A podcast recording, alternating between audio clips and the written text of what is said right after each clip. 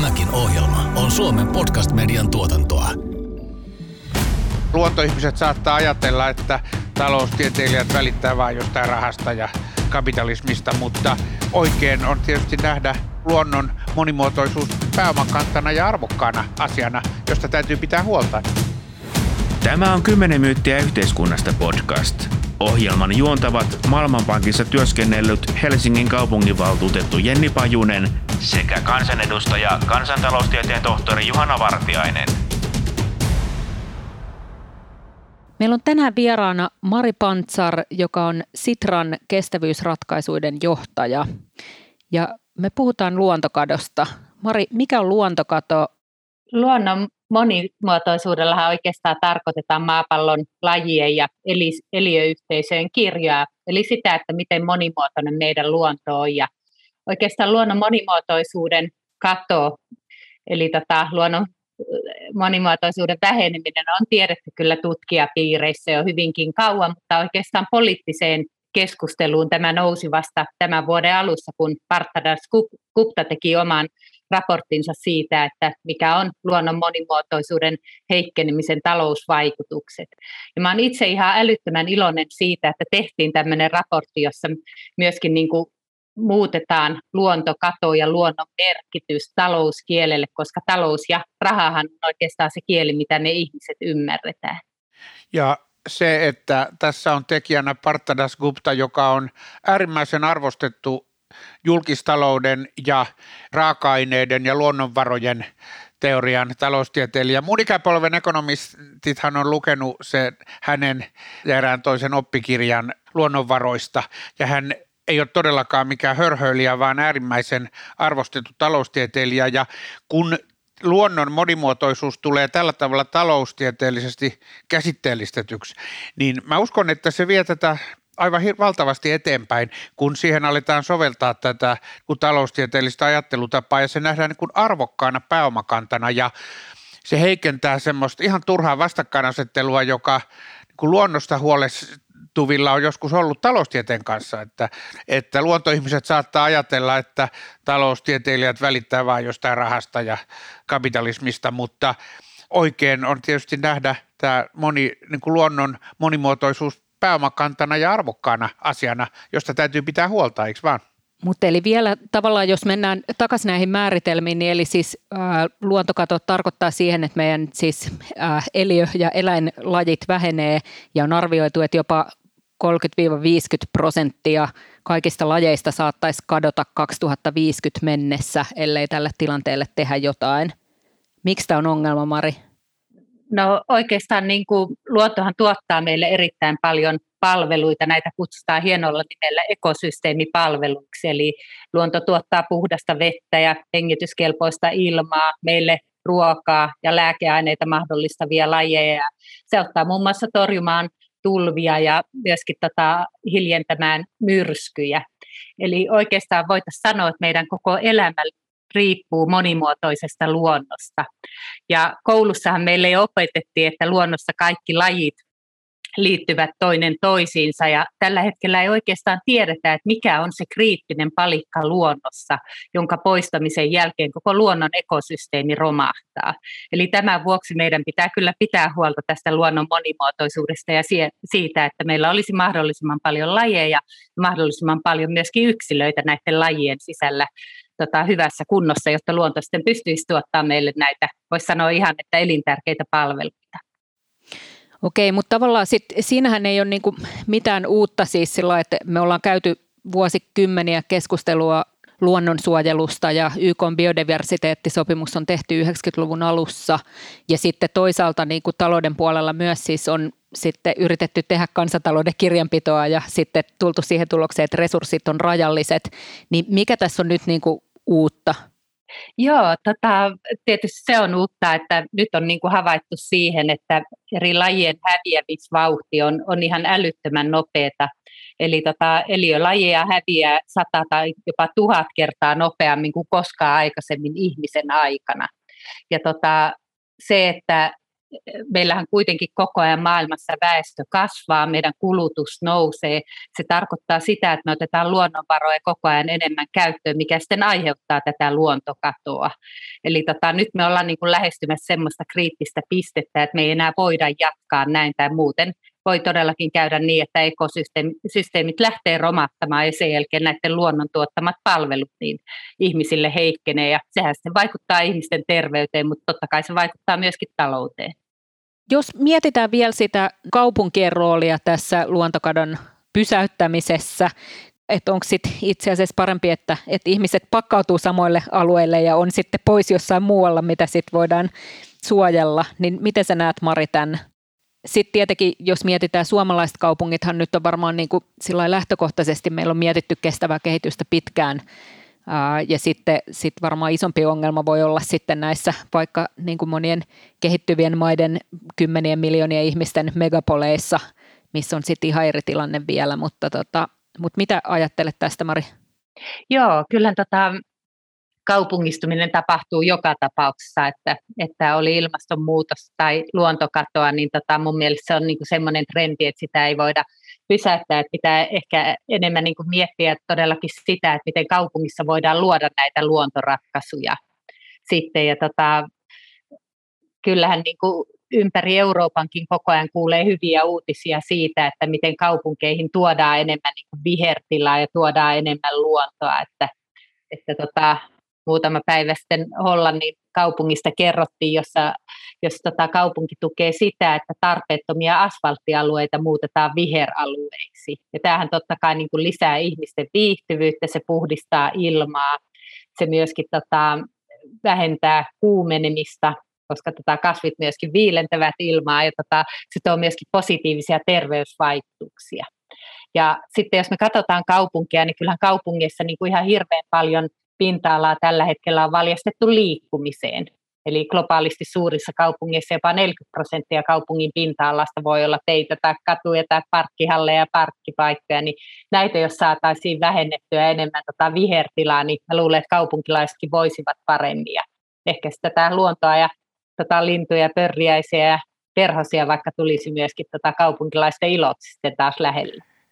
Tämä alkaa kuulostaa omalta kuntavaali- ja pormestarikampanjalta, kun, kun kaikenlaiset kivat kaupunkivisiot on nykyään ton suuntaisia, että pienemmällä autokannalla voidaan älykaupungissa liikkua yhtä paljon tai enemmän ja tarvitaan vähemmän toimistotilaa ja on enemmän sähköpyöriä ja enemmän vihreää ja sillä tavalla kaikki tässä ei ole vaan nyt synkkää, vaan kaupungistuminen, jota ainakaan mä en halua pysäyttää, mä haluan kiihdyttää sitä, niin se vaikuttaa olevan kuitenkin sopusoinnussa näiden pyrkimysten kanssa. Kyllä, juuri näin. Ja se, että tota, kaupunkilaisille pitää tuoda vaihtoehtoja, että juuri näitä hyviä kaupunkipyöriä ja sähkökaupunkipyöriä ja muita, niin he voivat sitten itse valita, että miten liikkuvat. Että mä itse tein henkilökohtaisesti pari vuotta sitten päätöksen, että myyn oman autoni ja ajattelin, että tulee halvemmaksi ajaa vaikka taksilla ja fillaroida sitten, että se kasvattaa kuntoa. En ole kyllä autoa tota kaivannut, vaikka asun Hollolla sadan kilometrin päässä Helsingistä, että tavallaan tällaisella kevyellä liikkumisella on paljon etuja, mutta tämä pitää olla sellainen asia, että ihmisen pitäisi itse saada valita että miten he liikkuu. Ja tota, mä luulen, että sit kun niitä vaihtoehtoja, niin monet valitsee kevyen liikenteen ja saadaan todellakin näitä luontohyötyjä kaupunkeihin. Ja se olisi ihan mielettömän mahtavaa, että jos me saataisiin kaupunkilaiset itse myöskin niin kuin ideoimaan omaa elinympäristöä, että minkälaisia luontoalueita sinne tulisi, niin tota, se, että kaupunkilaiset potee kuitenkin jonkun verran, tai kaikki ihmiset, niin kuin esimerkiksi ilmastoahdistusta, niin jos saa itse olla luomassa niitä ratkaisuja, niin sehän olisi tosi hieno juttu. Niin ja onhan meillä itsekin on nyt, kun on ollut mahdollista tätä seurata Helsingin kaupunginvaltuutettuna, niin onhan meilläkin on jo tehty paljon kaikkea niin kuin sitten tämän, tätä tukevaa työtä, siis esimerkiksi puiden istutusta ja, ja meillä on tarkisti itse asiassa ennen meidän keskustelua, niin meillä on Helsingissä 61 luonnonsuojelualuetta, nyt jo niin kuin ennestään. Meillä on kohtuu hyvät luontotietojärjestelmät. Ja sitten yksi, mikä on niin kuin mielenkiintoinen, sit, koska tässä on kuitenkin niin kuin maankäyttö on niin, niin kuin olennainen kysymys sen, sen luontokadon kanssa, niin sitten on nämä niin kuin käytännön työkalut esimerkiksi kaavoituksessa, eli meillä on tällaisia viherkerroin määräyksiä, sitten meillä on kokeiltu sitä ekologista kompensointia mitä on sitten tehty kyllä aikaisemmin jo isoissa hankkeissa, mutta kyllähän se niin kuin, kieltämättä sitten tavallaan niin kuin, kun sä joudut painamaan äänestysnappia valtuustossa ja sitten kun me käydään niitä keskusteluita sitten lahokavio sammaleesta ja liitooravasta ja milloin mistäkin, niin sitten kuitenkin, siis kyllähän siinä niin kuin kompromisseja joutuu tekemään, että tota, koska sitten nyt me ollaan ajateltu, että vaihtoehto ei ole se, että jätetään kokonaan rakentamatta, mutta sitten tavallaan se, että miten me minimoidaan niitä niin kuin luontoon kohdistuvaa rasitusta.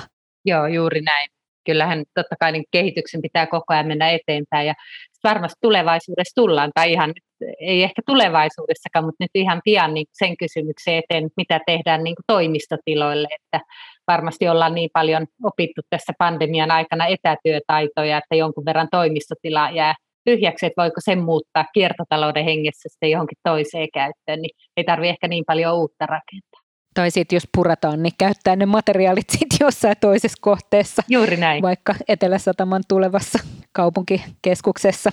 Kyllä. Joo, ja sitten on varmasti niin kuin myös sit kansallista lainsäädäntöä ja tuollaista, mitä pitää sitten täydentää, jotta se niin kuin tukee tätä kehitystä. Juuri näin, joo, että se pitää olla totta kai, niin kuin, että kansallinen lainsäädäntö tekee ne raamit ja tekee kannusteet ja tavallaan sen toimintaympäristön niin, niin kansalaisille kuin yrityksillekin. Ja sitten kyllä yritykset on niitä ja myöskin kansalaiset, jotka kehittää ratkaisuja. Mutta tota, oikeastaan kuka sektori ei, ei yksin pysty tätä luontokatoa hillitsemään, vaan tarvitaan niin kuin kansalaisten fiksuja valintoja ja tarvitaan sitä, että kansalaiset äänestää fiksuja poliitikkoja ja sitten taas yritysten täytyy tehdä niitä ratkaisuja ja valtion tehtävä on luoda se toimintaympäristö. 10 myyttiä yhteiskunnasta podcast. Jakso 30. Luontokato on uusi ilmastonmuutos.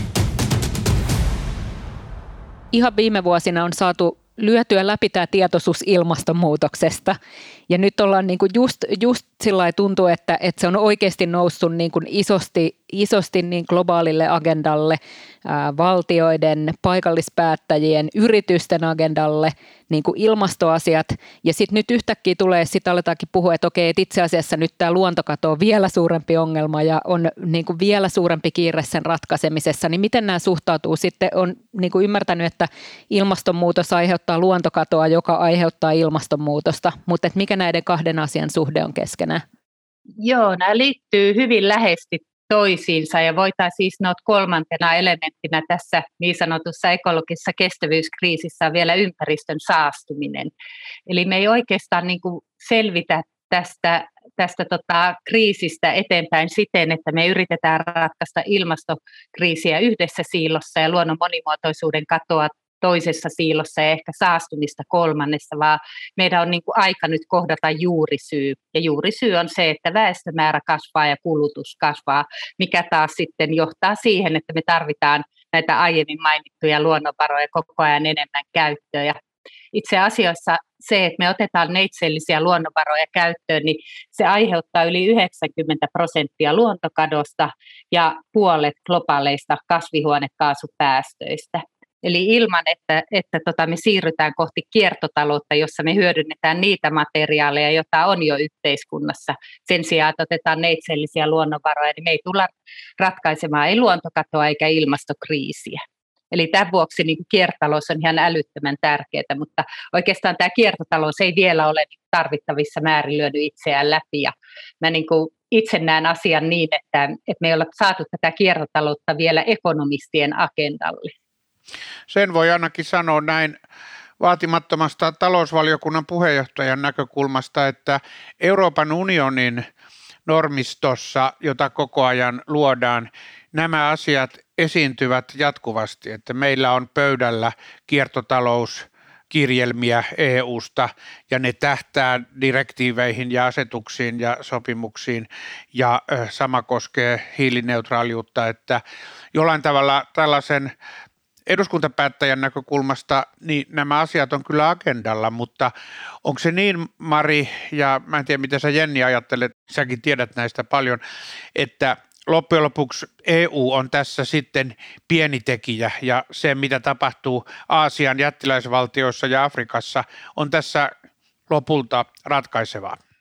EUhan on kyllä ihan globaalisti niin edelläkävijä, oikeastaan on lanseerannut tämän koko kiertotalousajattelun maailmaa, mutta me ollaan niin kuin EU-sakin vielä aika alkumetreillä, että Suomessa me ymmärretään kiertotalous aika hyvin siten, että, että kun me otetaan materiaalia käyttöön, niiden täytyy säilyä kierrossa ja myöskin niiden arvon pitäisi säilyä mutta hyvin monessa muussa maassa EUn sisälläkin kiertotalous nähdään vielä jätehuoltona, eli kun jätettä on syntynyt, niin mitä sille jätteelle tehdään. Ja oikeastaan meidän pitäisi katsoa sitä, että kiertotalous on paljon enemmän kuin pelkästään kierrätystä. Että se on ihan sitä, että kun suunnitellaan luonnonvaroista tuotteita, niin miten ne suunnitellaan siten, ettei sitä jätettä edes synny. Että tässä on aika paljon niin opettamista ja kouluttamista vielä edellä edessä, mutta tota, on kyllä hienoa, että EU on tarttunut tähän asiaan. Tämä EU uusi vihreän kehityksen ohjelma, niin sehän nostaa sekä niin kuin luontokadon, ilmastokriisin että kiertotalouden ihan niin kuin tota päätöksenteon ja talouden ytimeen. Mutta taloudelliset kannustimet kai viime kädessä puhuu, että sitten kun se niin sanottu jäte ymmärretäänkin raaka-aineeksi, jonka, joka on edullisempi kuin neitseellinen raaka-aine luonnosta, niin sitten kai tilanne muuttuu. Ja se vaatii ilmeisesti vahvaa säätelyä, eikä tapahdu itsestään vai kuinka? Se on juuri noin, että ihan Johanna tota, naulan kantaa ja mä niin kuin uskon siihen, että, että me tarvitaan yrityksiä markkinoita mukaan, koska markkinathan kehittää ja skaalaa nopeasti uusia ratkaisuja, kun kannusteet on oikeat. Mutta näiden kannusteiden luominen on ollut aika haastavaa tähän asti, että mehän Sitrassa kovasti liputetaan kestävän kehityksen verouudistuksen puolesta, että säästyttäisiin siitä, että lähdetään vaikka johonkin pisteverokeskusteluun tai siihen, että tehdään niin pistemäisiä kannusteita, että meidän pitäisi esimerkiksi verotuksellisia kannusteita katsoa kokonaisuutena. Mutta eikö tässä silloin, jos vielä palaan siihen tosiaan niin kuin siihen ilmastopuoleen, niin että nyt meidän pitäisi yrittää hyödyntää kaikkea sitä tietoa, mitä me ollaan kerätty ja mitä me ollaan opittu tavallaan niin kuin näistä ratkaisuista, mitä on ilmastonmuutosta varten kehitetty ja nyt sitten yrittää tavallaan hyödyntää niitä synergioita myös sitten luontokadon ratkaisemisessa, eikö niin? Joo, ihan ehdottomasti, että kyllähän tämä luontokeskustelu tulee vähintäänkin kymmenen vuotta ilmastokeskustelun jäljessä ja itse asiassa vuonna 1992 Rion kokouksessahan sovittiin sopimuksista sekä ilmastonmuutoksen hillintään liittyen että luonnon monimuotoisuuden suojelemiseen ja myös aavikoitumiseen liittyen, mutta ilmastotoimet on niin kuin edenneet paljon nopeammin. Ja kyllähän me niin kuin tälle luontopuolellekin tarvittaisiin tämmöinen globaali Pariisin sopimuksen tyyppinen sopimus. Ja hyvin ilolla olen lukenut sitä, että EU-komission puheenjohtaja aikoo nyt syksyllä Kunmingin biodiversiteettikokouksessa edistää tällaista globaalia sopimusta. Mutta tota, tietysti jos me ajatellaan sitä, että Pariisin sopimuskin laadittiin vuonna 2015 ja nyt edelleen ollaan niin hyvin kaukana siitä, että saavutettaisiin Pariisin sopimuksen tavoitteet, niin meidän pitäisi kyllä saada ehdottoman sitova luonnon monimuotoisuussopimus.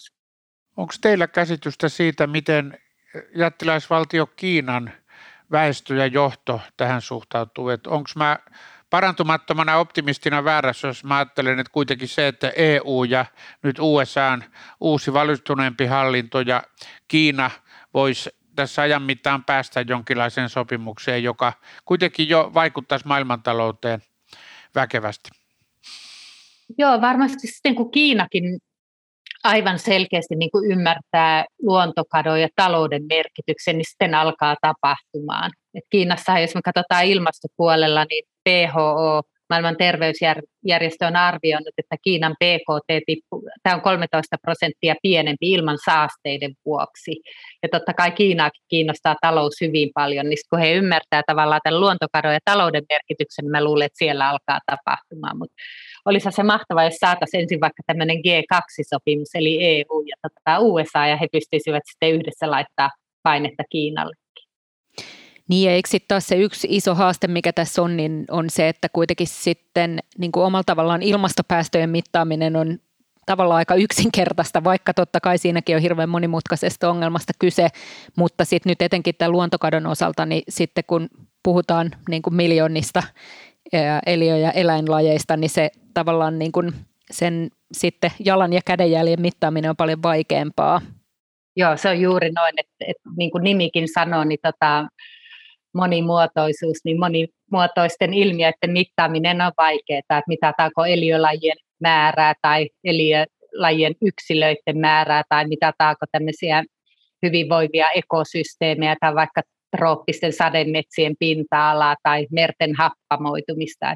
Tämä on niin kuin hirveän vaikea asia löytää, löytää tota hyviä indikaattoreita, mutta, mutta se ei oikeastaan auta, että ne indikaattorit on vaan löydettävä. Ne pitäisi löytää aika nopeasti, että sitten myöskin tota rahoittajat ja yritykset pystyy, pystyy paremmin kehittämään omaa toimintaansa. Sitten eikö tässä ole omalla tavallaan aika paljon myös niin kuin samaa, mitä on jo yritykset tehnyt sillä, että kyllähän nykyisin valistuneet yritykset pohtii omia arvoketjujaan ja niin kuin jakeluketjujaan ja tavallaan sillä selvittää vaikka raaka-aineiden alkuperää ja tällaista, niin eikö tämä kuitenkin siinä on niin kuin paljon samaa, mitä, mitä sitten tehdään jo? On kyllä, ihan ehdottomasti, että kaikki opit, mitä oikeastaan ilmastotoimista voidaan saada, niin tota, pitää myöskin monistaa ja skaalata tänne luontopuolelle. Ja tosissaan yritykset voi tehdä todella paljon, että periaatteessa yksittäiset yritykset voi itselleen asettaa kunnianhimoisia tavoitteita ja sitten edellyttää, että ne täytetään koko arvoketjussa. Ja totta kai mitä enemmän tota, yrityksellä on niin sanottua hankintavaltaa, niin sitä enemmän hän pystyy niin kuin vivuttamaan näitä omia tavoitteitaan, mutta sitten myöskin niin kuin kokonaistoimialat voi tehdä erilaisia standardeja ja sertifikaatteja, joilla voidaan todentaa näitä myönteisiä vaikutuksia, että että kyllä mä uskon, niin kuin, että yritykset tulee ratkaisemaan tämän luontokato-ongelman, tai jos yritykset ei sitä tule ratkaisemaan, niin on kyllä vaikea nähdä, että se mitenkään ratkeaisi. Mutta jos tartun tuohon Jennin ja sunkin esille ottamaan asiaan, että tässähän se kriteeristö ja muuttujajoukko on paljon – vaikeammin määriteltävissä kuin ilmastokysymyksessä, jossa on yhteinen ilmakehä ja hiilidioksidipitoisuus. Niin Mari, kun sä oot tätä miettinyt, niin miten sellainen kansainvälinen sopimus pitäisi laatia oikein? Mitä sen pitäisi sisältää sun mielestäsi? Joo, sen pitäisi sisältää niin kuin yhteinen globaali tavoite, niin kuin Pariisin sopimuksen ilmastotavoite, että pyritään pitää ilmaston lämpeneminen – selkeästi alle kahden asteen lähellä puolitoista astetta ja tota, tämän globaalin tavoitteen lisäksi pitäisi olla tämmöisiä alatavoitteita tai osatavoitteita ja sitten hyvin selkeä, selkeät suunnitelmat siihen, että miten tämä sopimus toimeenpannaan ja miten sitä mitataan. Mutta ensin pitäisi ne mittarit kehittää, että mä itse niin kuin näen lupaavimpina mittareina sitä, että jollain tavalla pystyttäisiin niin kuin paikallisten ekosysteemien elinvoimaisuutta mittaamaan, että tämä luontokatohan kuitenkin on niin kuin aika paikallinen ilmiö, että jos Helsingissä vaikka pölyttäjät häviää, niin siitä on aika vaikea syyttää kiinalaisia, että se johtuu ihan niin kuin paikallista toiminnasta. Vaikka toki niin kuin ollaan puhuttu, niin ilmastonmuutoksellakin on vaikutuksia, mutta mittarit ensin kuntoon ja globaali sopimus, niin sitten päästään niin kuin käärimään hihat ja hommi. Mikä voisi olla tällainen käytännön mittari? No nythän, tota, jos katsotaan EU-biodiversiteettistrategiaa, niin siellähän puhutaan suojelualueista ehkä eniten, että, että EU-alueella pitäisi 30 prosenttia maa- ja merialueista suojella, mutta mun mielestä niin kuin hyvin tärkeä kysymys on, että mitä tapahtuu sillä lopulla 70 prosentilla. Eli meidän pitäisi jollain tavalla pystyä niin kuin mittaamaan sitä, että miten hyvinvoimia meidän niin kuin, tota, ympäristöt on. Et en lähtisi siitä, että lähdetään ihan lajien määrää laskemaan. Ja nythän tilanne on se, että mehän ei maailmassa edes tunneta läheskään kaikkia eliölajeja. Monet eliölajit kuolee sukupuuttoon ennen kuin niillä on edes nimeä tai niitä opittu tuntemaan. Että se on aika, aika mahdoton homma, että lähdetään kaikkia, kaikkia tota lajeja mittaamaan ja niiden määrää. Mutta miten sä ajattelet, Mari, tarvitseeko mun tällaisena kenttäekonomistina, tavallisena taloustieteilijänä ajatella, että tämä pyrkimys on ristiriidassa sen kanssa, että meidän elintaso nous, nousee ja elämänlaatu paranee. Vai voinko mä ajatella, että esimerkiksi niin kuin sopimuksilla ja kaupungistumisella ja ympäristön suojelulla, kaikki, kaikki se on niin kuin tehtävissä samalla, kun kuitenkin me voidaan jatkaa niin kuin meidän talouskasvua ja elämänlaatu voi kohentua. Mä muistan lukeneeni ja kuulleeni, että esimerkiksi se, että ihmiset pakkautuu kaupunkeihin on ekosysteemeille hyvä asia. Voinko mä edelleen ajatella niin? Joo, oikeastaan se, että voitaisiin jatkaa talouskasvua, niin tota, kyllä se tarkoittaa sitä, että meidän pitää miettiä niin kuin ja saada myöskin hyvin selkeät säännöt ja kannusteet meidän markkinataloudelle. Et, et mehän tiedetään, niin kuin, että markkinatalous on, on tosi hyvä renki tuottamaan sitä, mitä me halutaan, ja nyt me ollaan haluttu ensisijaisesti talouskasvua, ja ollaan mitattu hyvin paljon tätä taloutta PKT avulla, mikä, mikä on hyvä mittari siihen, mihin se on kehitetty. Mutta nyt meidän pitää saada niin kuin markkinat toimimaan siten, että, että ne myöskin ottaa niin kuin luonnon hyvinvoinnin mukaan. Ja sitten jos me globaalisti saadaan niin tämmöinen tota asia tapahtumaan, niin ihan varmasti se hyvinvointikin jatkuu. Mutta jos me ei saada markkinoita valjastettua tähän, niin kyllä tästä hommasta tulee aika vaikea. Niin, eli silloin niin kuin se tarkoittaa sitä, että tarvitaan niin kuin sekä julkisen että yksityisen sektorin panos tämän ongelman ratkaisuksi. Juuri näin. Eli tota, ja sitten ja sit kuitenkin on niin kuin paljon näitä niin kuin toimia, mitä julkisella puolella pitää tehdä, jotta ne edellytykset syntyy sille, että se markkinamekanismi alkaa toimia. Ja niin kuin yksi on se, että okei, että tehdään ne niin kuin tyyliin maakohtaiset suunnitelmat. Ää, sitten sit meillä on paljon niin kuin haitallisia toimia, mitä tällä hetkellä tuetaan, polttoainetukia ja tällaisia – mitkä me tiedetään, että, että aiheuttaa ongelmia niin, kuin niin ilmaston kuin luonnon kannalta. Ja sitten toisaalta niin kuin luoda reguloinnin kautta kannustimia ja sitten myös sitä silmällä pitäen, että saadaan sitten sitä rahoitusta ohjattua luonnon monimuotoisuuden hyväksi. Silti mä epäilen näin tota, kyynisesti, että valtiovalta Suomessa ja monessa muussa maassa tukee toisaalta toimintoja, jotka vaikuttaa väärään suuntaan. Mulla on mielessä vaikka kalakannat ja, ja kalastustahan tuetaan vielä kuin monella tavalla, joka on, jotka on ristiriidassa näiden monimuotoisuustavoitteiden kanssa ja myös talouden kanssa. Me Ruotsissa, kun mä olin suhdanneinstituutissa, niin me analysoitiin kalakantoja ja havaittiin se, että itse asiassa niistä saataisiin paljon suurempi rahalla mitattava hyöty ihmisille, jos ei tuettaisi kaupallista kalastusta, vaan tuota, annettaisiin kalakantojen voida paremmin ja se ilo ja hyöty tulisi urheilukalastuksen kautta. Eli mun epäilys on, että vähän niin kuin lihantuotannossakin, että EU:ssa aika paljon rahaa satsataan sellaisiin tukimuotoihin, jotka vie kehitystä väärään suuntaan. Mä en tiedä, onko sulla Mari samanlainen kriittinen kuva. Onko mä oikeassa vai väärässä? On. Jaan kyllä tuon kuvan ihan täysin, että tässä Dasguptan raportissahan mainittiin, että maailmanlaajuisesti ympäristölle haitalliset tuet on vuositasoa neljästä kuuteen biljoonaa, eli 4000-6000 miljardia dollaria vuodessa, ja taas niin kuin oikeastaan luonnonsuojeluun tarvittaisiin niin tota, alle 150 miljardia dollaria vuosittain. Eli kyllä niin kuin tavallaan nämä tarvittavat investoinnit kalpenee siihen, kun verrataan tota ympäristöä kuormittaviin rahavirtoihin. Ja kalastus on tosissaan yksi semmoinen semmoinen tota ala, josta tuetaan paljon. Ja sitten on myöskin niin globaalisti maatalous, metsätalous, että, että niin pitkään kun tavallaan nämä rahavirrat kulkee väärään suuntaan, niin mahdollisuudet kyllä torjua tätä luontokatoa aika heikot. Että meidän pitäisi ehdottomasti saada nämä haittatuet muutettua hyötytuiksi, että esimerkiksi mun mielestä on ihan kohtuullista, että maataloutta tuetaan, mutta sen pitäisi olla tällaista uudistuvaa viljelyä tai uudistavaa viljelyä, mikä sitten parantaa peltojen tota, monimuotoisuutta. Ja se olisi niin kuin markkinataloudenkin mukaista, että tavallaan lopetettaisiin edes tilanteen pahentaminen valtion Kyllä. massiivisilla toimilla, niin oltaisiin jo se, lähempänä sekä parempaa luontoa että, että parempaa markkinataloutta. Kyllä, juuri Joo, sitten siinä, on, sit siinä on vaan just se, että tosiaan, että mitä monimutkaisempi se tavoite on, mitä kohden yritetään mennä, niin sen hankalammaksi se voi tulla.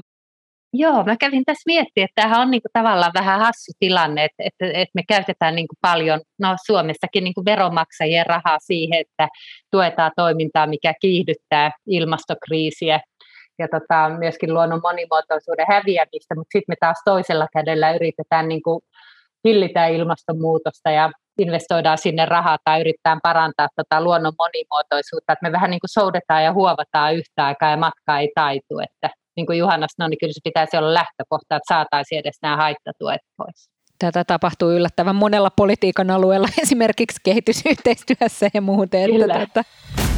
Kymmenen myyttiä yhteiskunnasta podcast. Vieraana tänään Sitran kestävyysratkaisujen johtaja Mari Pantsar. Missä nämä, tämä luontokato on tällä hetkellä kuin pahinta maailmassa? Onko se täällä rikkaassa Euroopassa ja Pohjois-Amerikassa vai onko se köyhässä Afrikassa? Hyvä kysymys. Kyllähän se pahinta on varmasti trooppisissa sademetsissä, jotka on myöskin niin kuin luonnon monimuotoisuuden kannalta kaikista rikkaimpia. Sitten tullaan niin siihen, siihen tota kysymykseen, että minkä takia sitten trooppisia sademetsiä hakataan paljon ja niiden maankäyttöä tota, muutetaan, niin eihän sitä tietysti niin kuin tropiikissakaan huvikseen tehdä, vaan ihan sen takia, että siellä tuotettaville tuotteille on kysyntää ja sitten niitä tuotteita käytetään muun muassa Euroopassa ja Suomessakin, että meidän pitäisi myöskin niin kuin katsoa näitä meidän kulutuksen tota, luontovaikutuksia ihan samalla tavalla kuin puhutaan kulutuksen ilmastovaikutuksista, että ei pelkästään se, että mitä me tehdään omien rajojen sisällä Suomessa, vaan se, että mitä me ostetaan ja minkälaisia vaikutuksia niillä on luontoa. Siellä on tietysti myös paikallisten asukkaiden intressit ja pyrkimykset nostaa elintasoaan. Että jos mä katson taloushistoriaa, niin musta näyttää siltä, että se niin kuin luonnonsuojelu on semmoinen luksustuote, että ensin halutaan vaurastua ja sitten aletaan ajatella ympäristöä. Omanakin elinaikana niin Päijänteellä oli välillä tosi vesilikasta silloin, kun mä olin parikymppinen tai teini, kun nopeasti haettiin talouskasvua ja sitten kun on vaurastuttu, niin sitten aletaan ajatella ympäristönsuojelua. Mä luulen, että Kiinassa näkyy ehkä samanlainen kehitys. Onko se, onko se näin? Kyllä se on, että tuohan menee ihan niin kuin psykologi Maslovin tarvehierarkian mukaankin, että, että tota, se, että jos ihmisen huoli on siitä, että saako tänään ruokaa tai onko työpaikkaa tai, tai tota, onko toimeentuloa, niin hänelle ei varmasti ensimmäisenä tule mieleen ympäristöasiat. Ja tämä on niin kuin monta kertaa tuolla kehittyvissä maissa myöskin se ongelma, että meidän pitäisi jollain tavalla saada nämä ihmiset ensin niin kuin elämän syrjään kiinni ja sen jälkeen lähteä puhumaan niin kuin luontokadosta ja ilmastonmuutoksesta. Että meillä on kuitenkin maailmassa lähestulkoon miljardi ihmistä, kenellä ei ole yhtään mitään. Niin sitten kun he saavat vaikka ensimmäisen polkupyörän tai jääkaapin, niin ei he ensimmäisenä käy miettimään sitä, että minkälaisia luonto- tai ilmastovaikutuksia näillä on. Tämä on kyllä tota, aika moni, monimuotoinen haaste, minkä edessä ollaan. Joo, ja tämähän, tämähän oli yksi aspekti, mikä nostettiin siinä Dasguptan raportissa, oli siis se niin kuin tavallaan tietoisuuden lisääminen ja niin kuin sekä sen linkin, niin kuin talouden ja luonnon välisen linkin, mutta sitten itse asiassa myös se siihen liittyvän koulutuksen, että sehän, sehän nousi siinä. Kyllä, juuri näin, koulutus tarvitaan niin kuin ihan, ihan kaikilla tasolla ja osaamisen nostoa, että lähtee ihan niin kuin kansalaista sekä globaalissa etelässä että pohjoissa, mutta myöskin niin kuin ihan yritystasolla, että miten näitä luontovaikutuksia mitataan. Ja kyllähän niin kuin Das Guptan raporttikin ansiokkaasti nosti väestön kasvun, että sehän on sellainen asia, josta ei puhuta kauhean paljon, mutta kyllähän se on niin kuin yksi juurisyy näihin meidän ilmasto-ongelmiin ja myöskin niin kuin luontokatoon liittyviin haasteisiin. Sehän näyttää näissä ennusteissa kuitenkin taittuvan, mutta ilmeisesti ei, ei riittävän nopeasti. Joo, kyllähän se taittuu tuossa 2050 jälkeen todennäköisesti, mutta tota, jos saadaan nopeammin muutos aikaiseksi, niin se on hyvä. Ja tämäkin tarkoittaa tietysti taas koulutusta ja myöskin niin kuin ihan tota ehkäisyneuvontaa kehittyvissä maissa. Ja Naisten koulutusta ja tyttöjen koulutusta ja perhesuunnittelua, eläkejärjestelmää ja sosiaalipolitiikkaa. Just näin. Miten tämä lajien häviäminen, miltä sen tilanne näyttää Suomessa? Onko teillä tietoa siitä? Tota, onko se samalla julmuudella käynnissä myös meillä? Kyllähän Suomessakin niin kuin luontokatoa tota, tapahtuu liian paljon ja onneksi niin kuin tähänkin asiaan on puututtu, mutta kyllä meillä yritykset ja myöskin niin kuin rahoittajat miettii omia ratkaisujaan. Et en mä usko, että Suomi niin kuin ainakaan näissä ratkaisuissa on jälkijunassa tulemassa. Niin sitten on varmaan monet yritykset tuntuu, että on, on aika sellainen niin kuin, tavallaan hankala tilanne siinä, että niin kuin halutaan tehdä asiat hyvin ja sitten esimerkiksi niin kuin raportointivaatimukset on aika, aika sekavia, että va, vaikka haluaisi tehdä asioita hyvin, niin sitten niitä voi olla vaikea, koska sitten ei ole tosiaan niitä niin kuin yhteisiä standardeja vielä. Kyllä, Juuri näin, ja taas palataan siihen, että niin kauan kuin ole yhteisiä mittareita, niin on hyvin vaikea raportoidakin, mutta onneksi nyt EU-taksonomiaan hän on tulossa kesällä myöskin tota monimuotoisuus mukaan, eli, eli tulee tota EU-kriteerit sille, että mitkä kohteet on luonnon monimuotoisuuden kannalta kestäviä, ja se tarkoittaa sitten, että rahoittajat, vaikka pankit antaessaan lainaa, niin pystyy tota, kyselemään asiakkailta, että täytättekö nämä vaatimukset. Ja sitten jos ne vaatimukset täytetään, niin silloin rahoituksen saanti on, on tota helpompaa ja halvempaa myöskin, että tätäkin kautta on tulossa apua.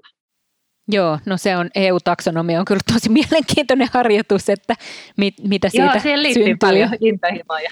Joo, joo, ja ihan, ihan siis hyvä niin, että pitääkin, pitääkin liittyä. Joo, ja katsotaan vielä tätä kansainvälistä ja kansallista, niin iso haastehan on niin kuin se, että niin kauan kuin tämmöisten negatiivisten ulkoisvaikutusten hinnoittelu on kansainvälisesti puutteellista. Se on sekä niin kuin luontokatoskentällä että ilmastokentällä, niin silloinhan joudutaan turvautumaan kansallisiin ohjauskeinoihin, ja nämä kansalliset ohjauskeinot ei ole niin optimaalisia, että tämän takia olisi niin kuin älyttömän hyvä, että meilläkin yritykset ja kaupungit, kaikki toimijat lähtisivät vapaaehtoisesti kehittämään niitä omia ratkaisuja, millä tavalla luontokatoa pystytään ratkaisemaan, ettei sitten tarvittaisi liian pakottavaa regulaatiota ainakaan liian nopeasti. Että tota, pystyttäisiin niin kuin edelläkävijöinä sopeutumaan siihen ja luomaan niitä ratkaisuja. Että se, että pakon edessä, jos joudutaan nopeisiin muutoksiin, niin se on kyllä haastava tilanne monelle. Tuleeko sinulla mieleen tällaisia hyviä bisnesmalleja, mitä olisi kehitetty tämän ympärille sillä, että tässä olisi oikeasti tämä luontokadon torjuminen ikään kuin bisnesidean ytimessä? Joo, on oikein paljon hyviä kiertotalous tota, yrityksiä, jotka sitten ei tarvitse näitä neitsellisiä raaka-aineita. Ja tota, esimerkiksi no Lindström te, te, tota, tekee työvaatteita palveluina. Eli tota, kunnostaa vanhoja työvaatteita ja sitten laittaa ne uudestaan käyttöön ja suunnilleen kolmen vuoden välein nämä työvaatteet palautuu heille, jolloin he pystyvät korjaamaan ja huoltamaan nämä työvaatteet ja laittamaan kiertoon. Valtra tekee samaa vaihdelaatikoille. Ja sitten muun muassa Swappia, niin tota, kunnostaa käytettyjä kännyköitä ja myy niitä eteenpäin. Et näitä on tosi paljon näitä yrityksiä. Meillä Sitran sivuillakin on taitaa olla 150 yrityksen lista. Ja sitten tota, jos katsotaan ihan niin kuin, että miten yritykset vahvistaa luonnon monimuotoisuutta, niin Lohja Ruudus on Suomessa varmasti yksi yrityksistä, joka on niin kuin pisimmällä, niin heidän tavoitteena on se, että luonto on näissä yhtiön toimipistoissa monimuotoisuuden kannalta arvokkaampi toiminnan päätyttyä kuin sen tota, alkaessa. Eli he kunnostaa niin kuin luonnon kannalta parempaan kuntoon näitä alueita. Ja tota, Meillä on erilaisia ekosysteemihotelleja, että jos jotkut eliölajit kärsii heidän toiminnastaan, niin eliölajit pannaan sitten tota hotelliin vähäksi aikaa ja palautetaan sitten sellaiseen paikkaan, missä ne pystyy elämään. Näitä on tosi hyviä lähteä. Meidän pitäisi vaan Suomessa saada nämä hyvät keissit näkyväksi ja sen jälkeen skaalattua laajalti. Jos pidit tästä jaksosta, niin reittaa meidät Apple Podcasteissa ja seuraa meitä Spotifyssa. Kymmenen myyttiä yhteiskunnasta podcast. Jenni Pajunen ja Juhana Vartiainen.